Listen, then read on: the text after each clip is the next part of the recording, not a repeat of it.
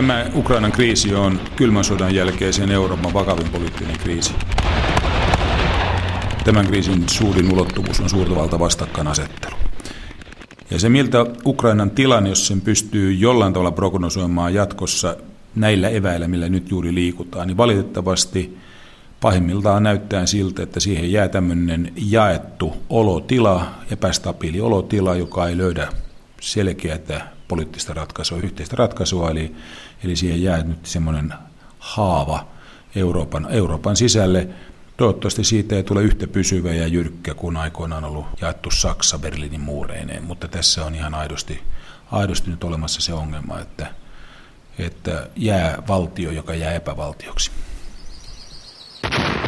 Saksa, Kypros ja jo yli 60 vuotta pysähtyneessä sotatilassa ollut Korea.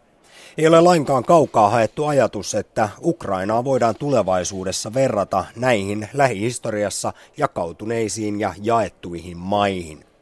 Näin toteaa ulkoministerin rauhanvälityksen erityisedustaja Kimmo Kiljunen, joka ennusti vuosi sitten ajankohtaisessa ykkösessä täysin oikein Krimin kriisin leviämisen kevään aikana taisteluiksi Itä-Ukrainaan.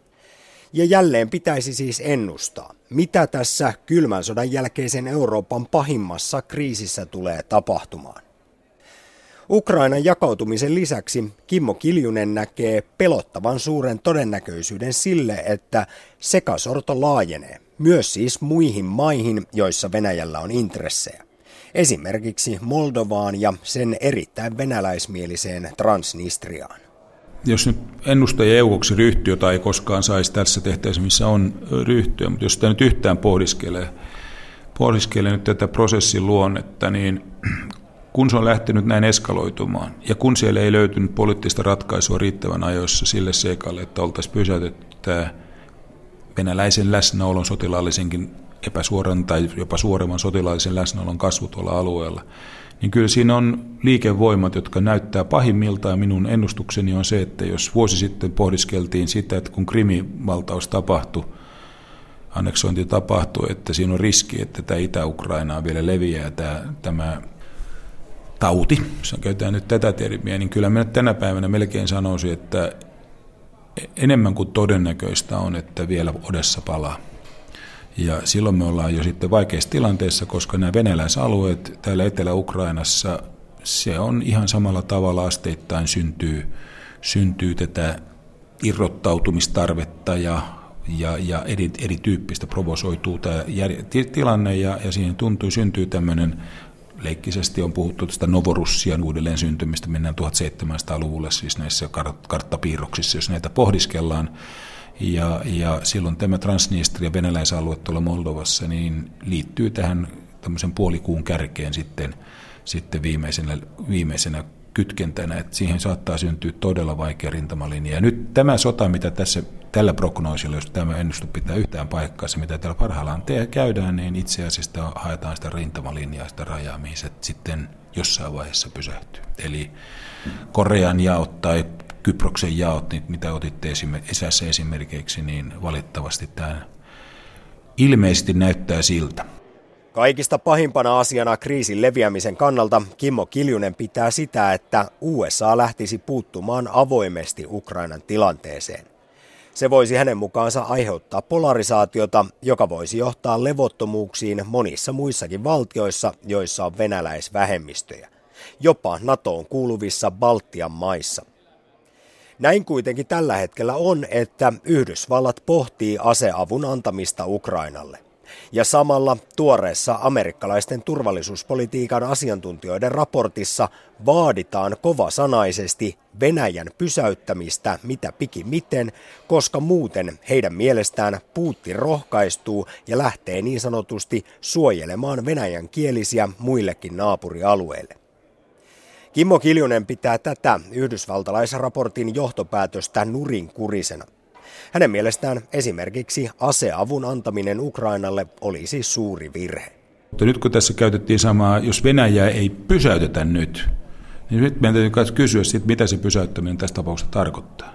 Jos pysäyttämisellä tarkoitetaan kova kovaa vastaan, sotilaallista voimaa, sanktioita, koko tätä, mitä lännen aparaatista nyt tämän vuoden aikana ollut, sanon sen suoraan, se ei auta. Se ei tätä pysäytä. Se on se varmin tae, jolla saadaan tämä konflikti laajenemaan noihin alueille. Se Venäjän pysäyttäminen tässä tarkoittaa ainoastaan ja vain kansainvälistä diplomaattista ratkaisua jonkun tyyppisen kansainvälisen rauhankonferenssin järjestämissä, jossa nyt vakautetaan tämä alue kansainvälisellä sopimuksella. Se on se ainoa tapa. Se on ainoa tie pysäyttää se Venäjä. Se tarkoittaa myöskin lännen pysäyttämistä tässä kohdassa. Se tarkoittaa myöskin siitä, että lännen intressit siinä alueella, mitä sinne on asteittain ruvettu rakentamaan, niistäkin täytyy ottaa taka-askelia. Jolloin, jolloin nyt tämä pysäyttämisen termi on tässä juuri se virheellinen termi, jos sillä tarkoitetaan kovaa kovaa vastaan sotilaista voimaa, sillä tämä eskaloituu tämä kriisi. Eli kuinka paljon sinua hirvittää se ajatus, että Yhdysvallat nyt ensimmäistä kertaa oikeastaan tosissaan miettii aseiden lähettämistä Ukrainalle?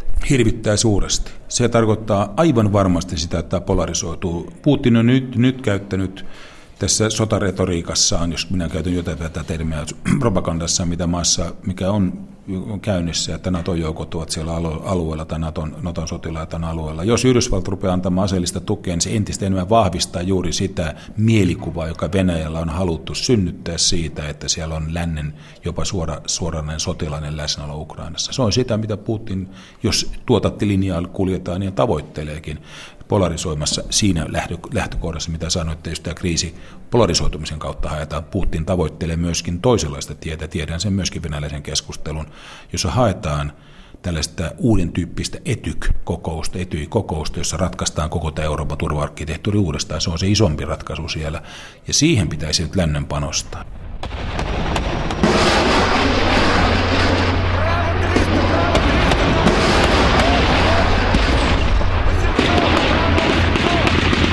Kimmo Kiljunen, kuinka päättömänä sitten pidät tätä amerikkalaisten turvallisuuspolitiikan asiantuntijoiden logiikkaa, että jos nyt Ukrainalle annettaisiin aseita, aseellista tukea, niin sitä kautta Venäjän tappiot nousevat taas niin korkeiksi, että Putinin suosio alkaisi kärsiä ja näin ollen kriisi saadaan laantumaan. Tässä varmaan vaikuttaa tämä amerikkalaisten oma Vietnam-trauma, Eli, eli Nixon ajautui siihen kulmaan sitten, että kun rupesi amerikkalaisia sinkkiarkkuja tulemaan liian paljon Vietnamista, niin sen rupesi jo sisäistä vastarintaa olemaan, jolloin, jolloin sitten vetäydyttiin. Tässä on ero. Tässä on se olennainen ero, että venäläiset pystyy sisäisesti kyllä perustelemaan, että tämä on heille kansallisesti elintärkeä etu. Ja vähän eri lailla kuin Vietnamin sotaan puuttuminen Jenkeiltä. Ja siinä suhteessa tässä venäläisestä perspektiivistä tämä näyttäytyy heidän sisäisiltä jutuiltaan, johon nyt sitten ulkopuoliset selvästi ovat puuttumassa. Ja sen takiahan tässä on Venäjälle syntynyt tämä vahva kansallisuustunto, jota sitten, sitten niin äärimmillään sitten erittäin yksipuolisella informaatiovirroilla tietysti yhä vaan vahvistetaan ja se menee kuin häkää kansaa. Eli tässä ei kyllä nyt tapahdu sillä tavalla, että että jos kuolonuhrien määrä alkaa kasvaa Venäjällä, niin kuin se tietysti alkaa, jos tämä sota kiivistyy, niin se on vain sitä suurta isänmaallista sotaa nyt tässä ja taas jatketaan. Ja kyllä Venäjällä on totuttu antamaan hirvittäviä uhreja niille tavoitteille, mitä se poliittinen johtomaassa on vaatinut. 20 miljoonaa venäläistä kuoli toisessa maailmansodassa, muistetaan se. No, ulkoministeri Rauvälityksen erityisedustaja Kimmo Kiljunen, kuinka arvaamaton ja hallitsematon osapuoli ovat sitten nämä voimansa tunnossa tällä hetkellä olevat separatistijohtajat. Kapinallisilla on tällä hetkellä selvästi paremmat aseet ja kalusto. He puhuvat ensi viikolla suuresta liikekannalle panosta. Siellä tosiaan, kuten sanottua, ollaan voimansa tunnossa. Jos ulkopuolelta ilmoitetaan, että nyt pitäisi rauhaa ruveta neuvottelemaan jälleen kerran, niin jos on kunnon tällainen sotahurmos päällä, niin auttavatko siinä ulkopuoliset puheet?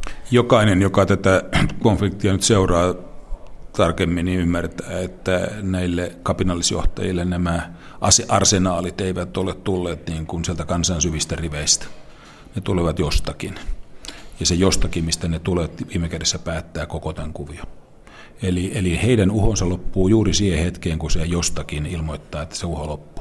Ja sen takia minä juuri kerroin, että, että tämä täytyy löytyä sellainen kompromissiratkaisu tähän nyt isomman tyyppinen rauhanratkaisu, jolla Euroopan turva-arkkitehtuuria piirretään taas uudemman kerran yhdessä, jossa myöskin näille ulkoisille toimijoille, ja siinä tietenkin viitataan Venäjä ennen kaikkea, niin on se oma luonteva paikkansa tunnistaa heidän legitiimit oikeutensa ja intressinsä näillä alueilla, mutta myöskin tunnistetaan muun maailman legitiimit oikeudet ja intressit tällä alueella, ja sitten viime kädessä tunnistetaan myöskin Ukrainan kansallisen integriteetin olemassaolo ja suvereenisuuden oikeutus ja rajojen pysyvyyden oikeutus. Että kyllä se täytyy näiltä elementeiltä sitten syntyä, ja silloin nämä separatistijohtajien uhot, niin ne huippumodernit aseet ja liikekannallepanot lopahtaa siihen hetkeen.